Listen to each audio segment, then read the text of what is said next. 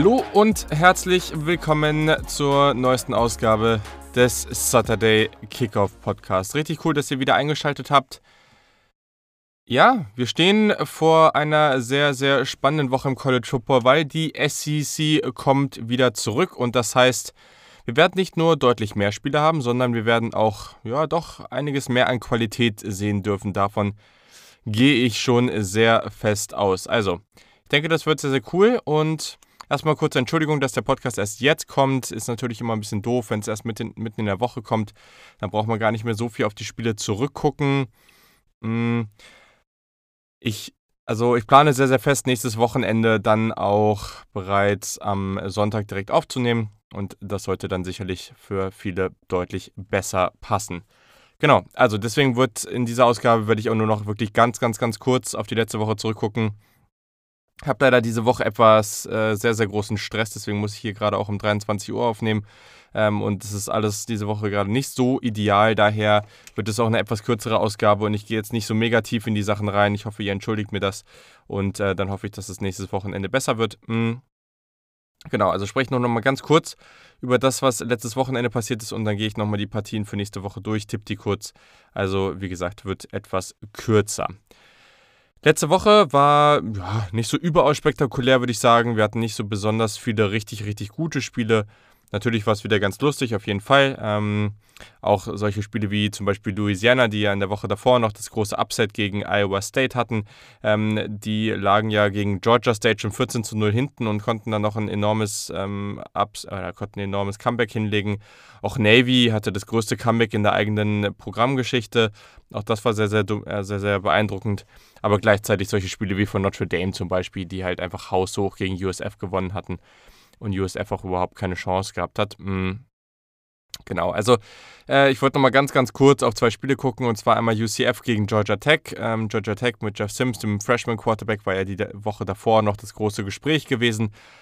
Und ja, diese Woche jetzt nicht wirklich. Also ich muss sagen, Jeff Sims hat wieder ganz solide gespielt. Hat auch sein Potenzial gezeigt, definitiv. Ähm, diese Woche ein Touchdown, auch ja, zwei Interceptions, wieder einige Fehler drin gehabt auf jeden Fall. Aber man sieht sein Talent schon. Gleichzeitig hat äh, Running Back Jordan Mason nicht gespielt und deswegen durften wir Freshman Running Back Jamil Gibson, den haben wir in der Preview hier auch schon mal erwähnt, ähm, in einer doch deutlich größeren Rolle sehen und das war sehr, sehr cool. Also ich glaube, damit haben sie echt was Cooles am Start. Im Rushing war Jeff Sims mit 82 Yards und einem Touchdown am Start, aber Gibbs dann eben auch mit 66 Yards ein Touchdown und er war auch der Leading Receiver mit 16, 60 Yards und auch da ein Touchdown. Also sehr, sehr coole Partie und ich glaube, hier hat man zwei hervorragende junge ja, Spieler in der Offense für die nächsten Monate und Jahre. Mhm. Allerdings war UCF und vor allem oder beziehungsweise in Person von Quarterback Dylan Gabriel einfach viel zu gut. Also der macht richtig Laune. Der ist brutal stark und das echt nicht nur als Passer. Also der ist wirklich agil und super mobil und also ich glaube, der könnte noch deutlich mehr Aufmerksamkeit bekommen. Hat er ja letztes Jahr teilweise auch schon bekommen, aber also der gefällt mir echt sehr, sehr gut. Also was der da gemacht hat, war wirklich hervorragend und am Ende gewinnt man da auch deutlich 49-21. Bei UCF ähm, war vor allem das Passing Game natürlich stark. Marlon Williams hat 10 Bälle für 154 Yards und zwei Touchdowns gefangen. Auch Jane Robinson hat 105 Yards gehabt. Trey Nixon ähm, hat vier Bälle für 94 Yards und zwei Touchdowns gefangen. Also das war wirklich hervorragend. Und ähm, ja, daher brauchen wir auch gar nicht mehr so viel dazu sagen. Am Anfang war das alles noch ganz cool, aber irgendwann ähm, ja, hat UCF dann auch relativ deutlich diese Partie gestalten können. Eine Partie auf, oder die ich ja vor, der, vor dem Spieltag auch schon so als die Partie des Spieltags erkoren hatte, war Miami gegen Louisville. Und ja, am Ende gewinnt Miami das Ding relativ deutlich, 47 zu 34. Louisville konnte immer mal wieder einigermaßen rankommen, aber Miami war dann eben doch nochmal deutlich besser. Kam überraschend gut. Ähm, was heißt überraschend gut? Also über zwei Tight Ends. Ähm, Will Mallory hatte auch einen Touchdown und Brevin Jordan war natürlich richtig, richtig stark. Also ist ähm, ja schon, glaub, kann man so sagen, der beste Spieler in der Offense und ähm, hat sieben Bälle für 120 Yards einen Touchdown gefangen. Das war wirklich stark. Jalen Knighton, der Freshman Running Back, hat einen Ball für 75 Yards und einen Touchdown gefangen. Hat auch einen Rushing-Touchdown gehabt. Das war natürlich sehr cool zu sehen, dass er hier so diese Rolle bekommt. Und ja, ich, ich glaube, dann muss man natürlich noch äh, Cameron Harris hervorheben. Der Running Back, der war wirklich unglaublich gut. Ähm, und, und allein durch ihn und jetzt auch mit Knighton hat Miami wirklich eine tolle Option. Auch natürlich Derrick King, der Quarterback, ist sehr, sehr mobil. Mhm. Aber Harris, ja, in diesem Spiel mit 9 Carries für 134 Yards, das ist ein fast 15er Average, das ist Wahnsinn. Und ja, King war auch sehr, sehr gut, aber er konnte vor allem als Passer überzeugen. Also er hat äh, kaum irgendwie Rushing Yards gehabt und hat am Ende aber 325 Passing Yards äh, für drei Touchdowns und keine Interception. Also es war schon sehr, sehr gut, was er da gemacht hat. Man muss aber auch gleichzeitig sagen, Louisville hat in der Secondary wirklich einige große Schnitzer drin gehabt. Dadurch war es dann teilweise auch sehr, sehr einfach. Auf der anderen Seite ähm, Louisville Running Back Javian Hawkins wieder, wieder sehr, sehr gut. Also wie man es eigentlich auch von ihm kennt. Ähm, dieses Mal 164 Rushing Yards, ein Touchdown, also wirklich hervorragend. Tutu Edwell, der kleine Wide Receiver mit 114 Yards und zwei Touchdowns, auch der war wieder sehr dominant. Aber gerade im dritten Viertel hatte Miami einige sehr, sehr heftige Big Plays und das, also das waren einfach riesen Aussetzer in der Defense und ich glaube, so gewinnst du so eine Partie einfach nicht. Und ja, also ich glaube, gerade mit den ganzen Strafen, die Miami wieder bekommen hat, wäre da auch was drin gewesen, aber da müssen sie dann einfach noch äh, gerade defensiv noch stärker sein, weil gegen so eine gegen so eine Offense und vor allem so einen Quarterback ist das dann nicht so besonders einfach. Genau. Mhm. Dann, ähm, ja, ich glaube, wie gesagt, es macht jetzt gar nicht so viel Sinn, da jetzt noch so viel tiefer reinzugehen. Ähm, gab natürlich noch ein paar ganz coole Spiele. Das Spiel, was äh, im Fernsehen übertragen wurde, Tulsa gegen Oklahoma State, war etwas underwhelming. Am Ende gewinnt Oklahoma State zwar, aber also das war wirklich nicht gut. Ähm, hat noch einige Verletzungsprobleme und ja, also Tulsa hätte das vielleicht sogar gewinnen können. War etwas underwhelming. Ich bin jetzt mal gespannt, wie Oklahoma State da am Wochenende dann reinkommt. Und genau, in diesem Sinne gehe ich dann auch gleich mal in die Spieltagspreview zur nächsten Woche. Wie gesagt, das sind deutlich mehr Spiele und diese Woche finde ich auch jetzt nicht so die richtig heftigen Blockbuster-Games, aber viele wirklich auf hohem Niveau. Also, und das kommt natürlich auch dadurch, dass wir einfach ja häufig einfach äh, Conference-Only-Schedules haben oder einfach sehr, sehr heavy Conference-Schedules haben und ähm, dadurch hast du natürlich dann viele Partien von Power oder ja mit zwei Power 5 Teams. Angefangen mit einem wirklich, also wirklich guten Gruppe an 18 Uhr Spielen. Kansas State bei der Nummer 3 Oklahoma. Ich glaube, da ist Oklahoma der klare Favorit. Also Kansas State darf man nicht unterschätzen, hat Yannick hier ja auch ab und zu schon angesprochen. Hm. Aber ich glaube, am Ende wird Spencer Rattler mit dieser Offense zu gut sein. Es wird aber trotzdem sehr spannend zu sein, einfach mal zu sehen, okay, wie sieht er gegen, eine, gegen einfach ein, Big 12-Team aus. Und da bin ich sehr, sehr gespannt darauf. Außerdem haben wir noch die Nummer 5 Florida, die spielen bei Ole Miss und auch das wird natürlich sehr, sehr spannend mit Lane Kiffin. Bin mal gespannt, vielleicht könnte das auch irgendwie ein Shootout werden. Wäre auch sehr, sehr spannend, aber ja, also ich finde es schwierig, jetzt hier nicht auf Florida zu setzen, aber gut, am Ende ähm, hat, hatte Yannick tatsächlich auch angesprochen, dass er bei Ole Miss so ein gewisses Potenzial einfach sieht, hier und da mal wieder ähm, ein Upset zu landen oder zumindest mal Spiele klapp zu gestalten, in, in so eine Art Shootout zu bringen. Auch der, der Quarterback, über den hatten wir auch schon öfter mal gesprochen, dass der einfach sehr, sehr mobil ist. Also, das sind schon so ein paar Faktoren. Mal gucken. Vielleicht können sie es auch, auch einfach nur mal so zwei, drei Viertel ein bisschen enger gestalten, aber das könnte auf jeden Fall unterhaltsam werden. Mhm. Eigentlich hätte die Nummer 7 Notre Dame bei Wake Forest spielen sollen, aber aufgrund von einigen Corona-Fällen bei Notre Dame wurde das Ganze jetzt verschoben. Das sind natürlich die Sachen, die jetzt so mitkommen und die am Ende halt auch für Probleme sorgen könnten, wenn das zu häufig passiert. Das müssen wir mal beobachten weiterhin.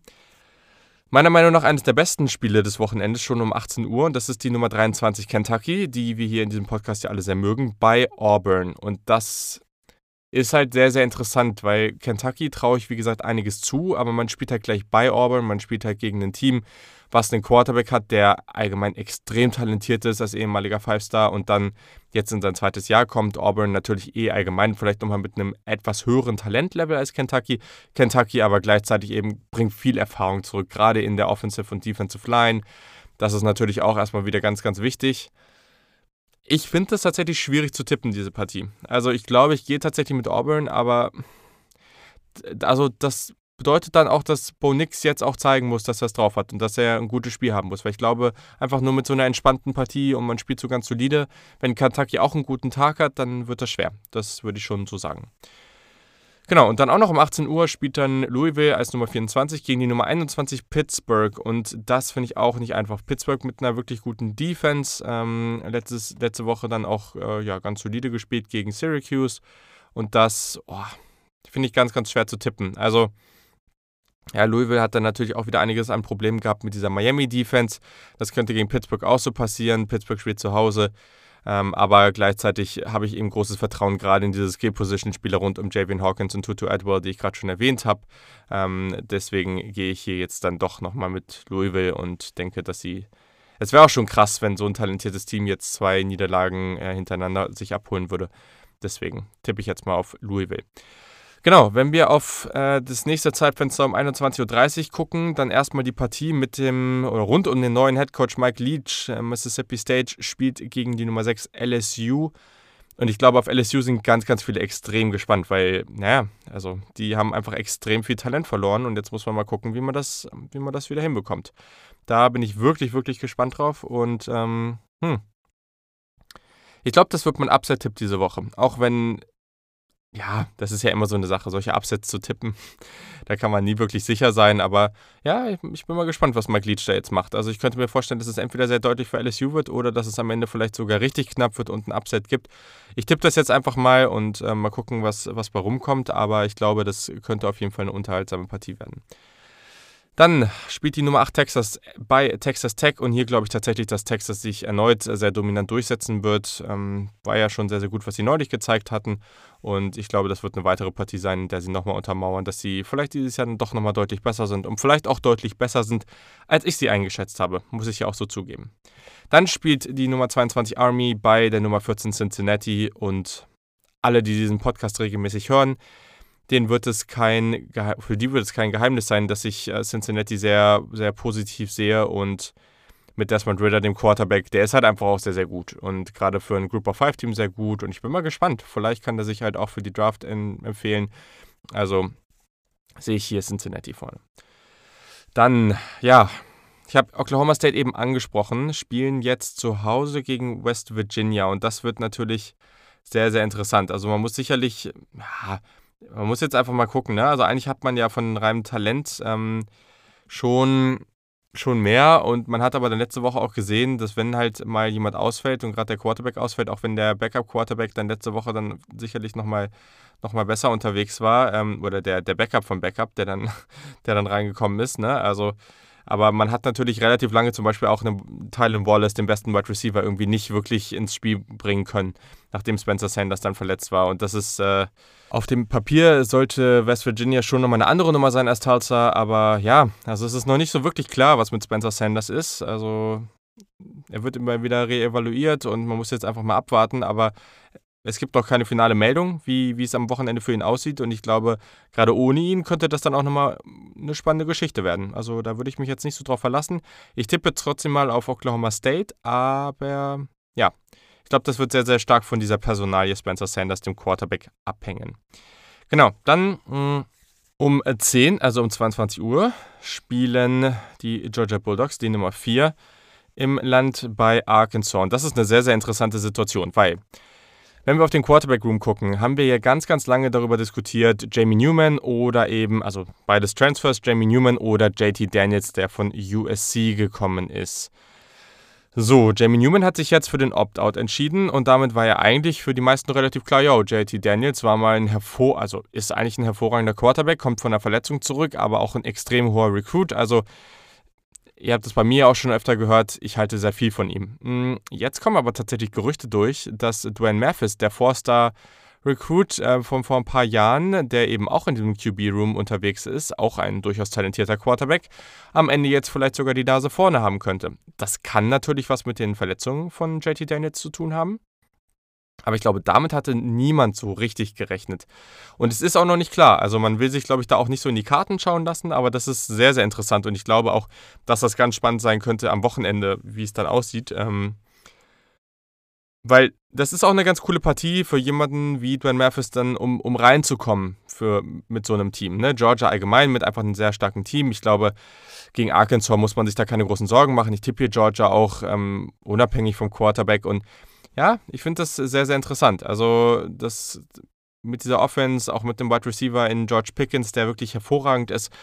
Da könnte man jetzt auch wirklich gut reinkommen. Und selbst wenn diese Partie jetzt nicht das Nonplusultra ist und Dwayne Mathis irgendwie positive Aspekte zeigt und dann an der einen oder anderen Stelle vielleicht auch nochmal ein bisschen struggelt, das ist einfach so, das ist auch völlig normal. Aber dann könnte man das in so einer Partie eben ganz gut testen. Und das finde ich eigentlich gar keinen dummen Ansatz. Aber man muss es jetzt mal sehen. Also JT Daniels ist meiner Meinung nach einfach zu talentiert, um ihn auf der Bank zu sitzen zu lassen. Aber am Ende kann es natürlich viel damit zu tun haben, wie seine gesundheitliche Situation aussieht. Genau. Dann haben wir noch in der Nacht auf Sonntag natürlich einige Spiele. Und dann startet um eins dann erstmal die Nummer zwei, die Alabama Crimson Tide gegen Missouri in die Saison. Ja, was soll man hier sagen? Also, es wäre natürlich cool und, und witzig und auch spannend, wenn es hier eine knappe Partie gibt, aber ich glaube da persönlich nicht dran. Also, ich glaube, Alabama wird hier gerade so zum Start der Saison erstmal ordentlich durchrollen. Die haben so viel Talent ähm, in allen Bereichen des Teams. Man bekommt mit Dylan Moses äh, einen hervorragenden Linebacker zurück und äh, man hat immer noch ein super Duo auf Wide Receiver. Man ist auf Running Back stark besetzt. Äh, auf Quarterback ist eigentlich egal, wenn man da spielen lässt und man wird gut sein. Aber auch Mac Jones hat letztes Jahr immer wieder gezeigt, dass er auf jeden Fall ein mehr als adäquater ähm, Quarterback ist. Und wer für Alabama startet, der, der, wird, äh, der wird schon ganz gut sein. Und wenn, selbst wenn es mal nicht so gut läuft, dann wird eben Bryce Young reinkommen, der Nummer 1 Quarterback der letzten Klasse. Und ja, der wird das Ding dann auch noch drehen können. Also ich glaube, am Ende wird das hier eine relativ eindeutige Sache und die werden wahrscheinlich nach ein, zwei Vierteln irgendwie mit 30, 40 Punkten führen. Das wird mich überhaupt nicht überraschen. Genau, dann spielt eines der sicherlich schwächsten Teams in der SEC, Vanderbilt, bei der Nummer 10, Texas AM. Und ja, ich glaube, Texas AM, das ist so eines der Teams, wo die Meinungen am meisten auseinandergehen und wo aber auch am meisten gefordert ist. Also Cal Mond und, und Jimbo Fischer und so weiter, das ist also der Head Coach, das ist schon es gibt dieses Jahr schon eine gewisse Erwartungshaltung. Es sind sehr, sehr viele erfahrene Spieler im Kader und man will jetzt schon auch was erreichen und man muss jetzt auch was erreichen. Es wird viel zu viel Geld in dieses Programm gesteckt, dass man da nach und nach einfach nichts holt und deswegen, ja, also ich würde sagen, Texas AM muss hier jetzt liefern und auch wenn man diese Partie sicherlich gewinnen wird, die müssen jetzt einfach mal zeigen, dass sie hier richtig dominant gewinnen können. Das wäre jetzt ein ganz, ganz wichtiges Zeichen zu Beginn der Saison und nicht hier sich irgendwie zu so einem 21 zu 17 oder selbst so einem, selbst so ein 21 zu 10 oder so zu gammeln, so, sondern hier wäre es jetzt wirklich mal wichtig zu zeigen, okay, wir können hier so ein, so ein Vanderbilt-Team zu Hause auch einfach mal mit 30, 40 Punkten schlagen. Das würde ich gerne von den Aggies von Texas AM sehen. Genau, dann ist Miami gleich in der nächsten, ja, durchaus dann auch wichtigen Partie, denn Florida State kommt nach Miami und das ist natürlich in der ACC erstmal spannend und dann ist es für Florida State eine unglaublich wichtige Partie. Man hat in der ersten Woche gegen Georgia State verloren und jetzt muss man gegen Miami wirklich was zeigen. Also Miami kann jetzt durchaus was liefern. Wenn Miami jetzt diese Woche gewinnt, dann hat man bereits Siege gegen Louisville und Florida State ähm, auf der Habenseite und das ist natürlich sehr, sehr positiv. Aber Florida State ist dann wiederum in einer wirklich also katastrophalen Situation, wenn sie jetzt hier verlieren. Also deswegen, das wäre jetzt ganz, ganz wichtig und daher bin ich auch wirklich gespannt, wie diese Partie dann verläuft. Ich muss sagen, nach dem bisherigen Verlauf ich finde es schwierig, jetzt hier nicht für Miami zu tippen. Also Derrick King sieht zu gut aus. Im, Im Backfield haben sie eben mit natürlich Cameron Harris, aber eben auch mit dem Jalen Knighton, der halt einfach ein ganz anderer Spielertyp ist. Ein bisschen shifty, ein bisschen mehr shifty, so, äh, so ein Speedster Running Back. Da, das ergänzt sich ganz gut. Und also Brevin Jordan ist natürlich ein hervorragender Tight End. Also ich denke, am Ende ist das hier durchaus interessant und ich bin, ich bin sehr, sehr gespannt, ob sie das jetzt hier auch nochmal aufs Feld bringen können. Also bei Florida State ist ja durchaus die Defense der Teil des Teams, der normalerweise überzeugt und daher, ja, also wird das sicherlich auch nochmal eine Prüfung für Miami, aber wenn Derrick King jetzt wirklich in diesen mehreren aufeinanderfolgenden Partien, in den drei Partien dann zeigen kann, dass das richtig, richtig gut ist, was er macht, dass diese Offense gut funktioniert, das wäre für Miami ganz, ganz wichtig, einfach auch um noch mehr Selbstvertrauen zu bekommen. Aber für ihn als Draft-Prospect wäre das eben auch ganz, ganz relevant. Genau, dann spielt auch noch die Nummer 16 Tennessee bei South Carolina. Hm, hier fand ich es ganz spannend, dass Ryan Linsky nicht den Starting-Job bekommen hat. Äh, hätte ich nicht mit gerechnet. Ich glaube aber trotzdem, also ich glaube, Tennessee wird ein solides Jahr haben. Ich tippe jetzt nicht also ich glaube jetzt nicht, dass die so mega die Überraschung raushauen werden. Ich denke auch, oder ich bin auch der Meinung, dass ein Kentucky, die gerade noch niedriger gerankt sind, am Ende höher stehen wird. Aber ich glaube, Tennessee gewinnt diese Partie und wird ganz gut starten. Mhm. Und ähm, ja, dann als letzte Partie jetzt hier ist jetzt nicht so unglaublich über ähm, oder ja, beeindruckend, spannend, wie auch immer. NC State bei der Nummer 20 Virginia Tech. Und hier auch glaube ich, dass äh, Virginia Tech das relativ ähm, positiv gestalten wird. Da habe ich eigentlich nicht so große Zweifel. Ich muss sagen, und das wird diese Woche sicherlich nochmal eine größere Herausforderung, wenn man so lange keinen, diese typischen Football-Samstage und auch Sonntage irgendwie hatte und, und das habe ich jetzt auch schon von einigen Journalisten aus den USA gehört, so, man hat auch einfach ja relativ lang, klar gab es jetzt wieder ein bisschen Sport in den letzten Wochen und Monaten, aber es gab ja schon irgendwie so eine Pause und ich habe das auch gemerkt und das, deswegen fand ich das irgendwie ganz interessant, dass die das gesagt haben, dass man, dass man erstmal wieder reinkommen muss in dieses, so viele Spiele am gleichen Abend, so viele Spiele teilweise auch gleichzeitig und so viele Eindrücke und man muss das erstmal irgendwie alles ja fassen können und, und dann auch eben runterbrechen können, was passiert hier eigentlich gerade. Also ähm, das ist ja gerade auch diese Woche jetzt alleine mit dem Slate der Spiele um 18 Uhr, also was da alles für Partien sind. Ähm, natürlich gibt es immer wieder Partien, die dann rel relativ schnell sehr eindeutig sind und dann ja, kann man die auch erstmal links liegen lassen, aber ja, ich glaube, da müssen wir uns sicherlich alle auch noch ein bisschen dran gewöhnen, aber ich freue mich eben auch, dass wir gerade diese Woche dann um 18 Uhr, dann, wenn man in Deutschland auch noch ganz entspannt College Football gucken kann, ähm, wirklich schon so viele gute Spiele haben. Weil mit Spencer Rattler wird man auf jeden Fall spaßigen Offensivfootball sehen und dann natürlich Kentucky gegen Auburn, das werde ich äh, höchstwahrscheinlich mit, mit der größten Aufmerksamkeit verfolgen. Und ähm, das sind schon coole Partien, die man sonst eigentlich häufig eher später sieht. Und daher bin ich hier sehr, sehr gespannt und hoffe, ihr habt da eine coole Erfahrung diesen Samstag. Genau. Mm. Ich habe es bereits angesprochen, also ich werde dann das alles gucken und dann nachbereiten und auch schon, ja, wahrscheinlich den, den, die Preview für die Woche drauf mit reinhauen ähm, und das Ganze dann Sonntag veröffentlichen im Laufe des Tages. Dann könnt ihr das vielleicht auch noch vor der NFL und so weiter hören. Genau. Würde mich auch freuen, wenn ihr dann nochmal Feedback geben könntet, äh, wie, was euch vielleicht auch gerade fehlt. Ich weiß, die Ausgaben sind jetzt gerade teilweise auch etwas kürzer, also haut da gerne auch mal raus, was euch aktuell noch so fehlt. Und ähm, genau, aber ich denke, das war dann doch jetzt vielleicht sogar noch ein bisschen umfangreicher, als ich gedacht hatte. Also denke, das ist schon nochmal ganz cool. Und in den nächsten Wochen nimmt das Ganze ja auch erstmal so richtig Fahrt auf. Die SEC ist jetzt wieder da und irgendwann kommt die Big Ten wieder und dann, dann wird das, glaube ich, auch eine richtig coole Geschichte. Und man muss auch ehrlich sagen, gerade aus der letzten Woche, natürlich kann man jetzt ein bisschen über Louisville Miami sprechen, aber es ist nicht so extrem viel passiert in dieser Woche, als dass man sich jetzt hier irgendwie anderthalb Stunden hinstellen müsste und so ausführlich darüber berichtet. Also genau, ich denke, das wird in der nächsten Woche schon besser sein und dann werden wir in den Wochen danach auch so langsam so richtige, richtige Blockbuster-Spiele haben. Ähm, gerade mit der Big Ten ist ja jetzt auch rausgekommen, da wird in der ersten Woche bereits äh, Ohio State gegen Nebraska spielen, in der zweiten Woche bereits Ohio State gegen Penn State. Auch das werden ja dann schon richtig, richtig gute Spiele sein. Ähm, Michigan gegen Ohio State ist ja dann erst am Ende der Saison, aber ich denke, das ist auch schon mal richtig cool. Also wenn alleine das dann kommt und dann die ein oder andere noch starke Partie in der Big 12 und SEC ist, ich glaube, dann wird so dieser richtige College Football Hype dann auch wieder losgehen. Ich glaube, das werden wir dann noch mal stärker merken und so langsam. Es ist wie so ein Build-up, weil vor der Saison oder bevor vor Corona haben wir eigentlich damit gerechnet, dass, dass wir in Woche 1, Woche 2 schon so extreme Blockbuster-Partien hätten. Also USC gegen Alabama, Oregon, Ohio State. Das waren ja alle Spiele, die in den ersten beiden Wochen stattfinden sollten. Und ja, gut, die hatten wir jetzt leider nicht. Aber am Ende werden wir trotzdem sehr, sehr gute Partien bekommen. Und das wird auch gar nicht mehr so lange dauern. Und ich denke, es ist relativ wahrscheinlich, dass wir auch in dieser Woche schon auf jeden Fall einige sehr spannende Partien haben werden. Und Mal gucken, vielleicht gibt es auch das eine oder andere Upset. Da hat uns ja vorletzte Woche auch schon, hat es uns ja schon gezeigt, dass da immer was möglich ist. In diesem Sinne, genießt es auf jeden Fall, habt ganz viel Spaß bei Fragen, meldet euch und bis zum nächsten Mal.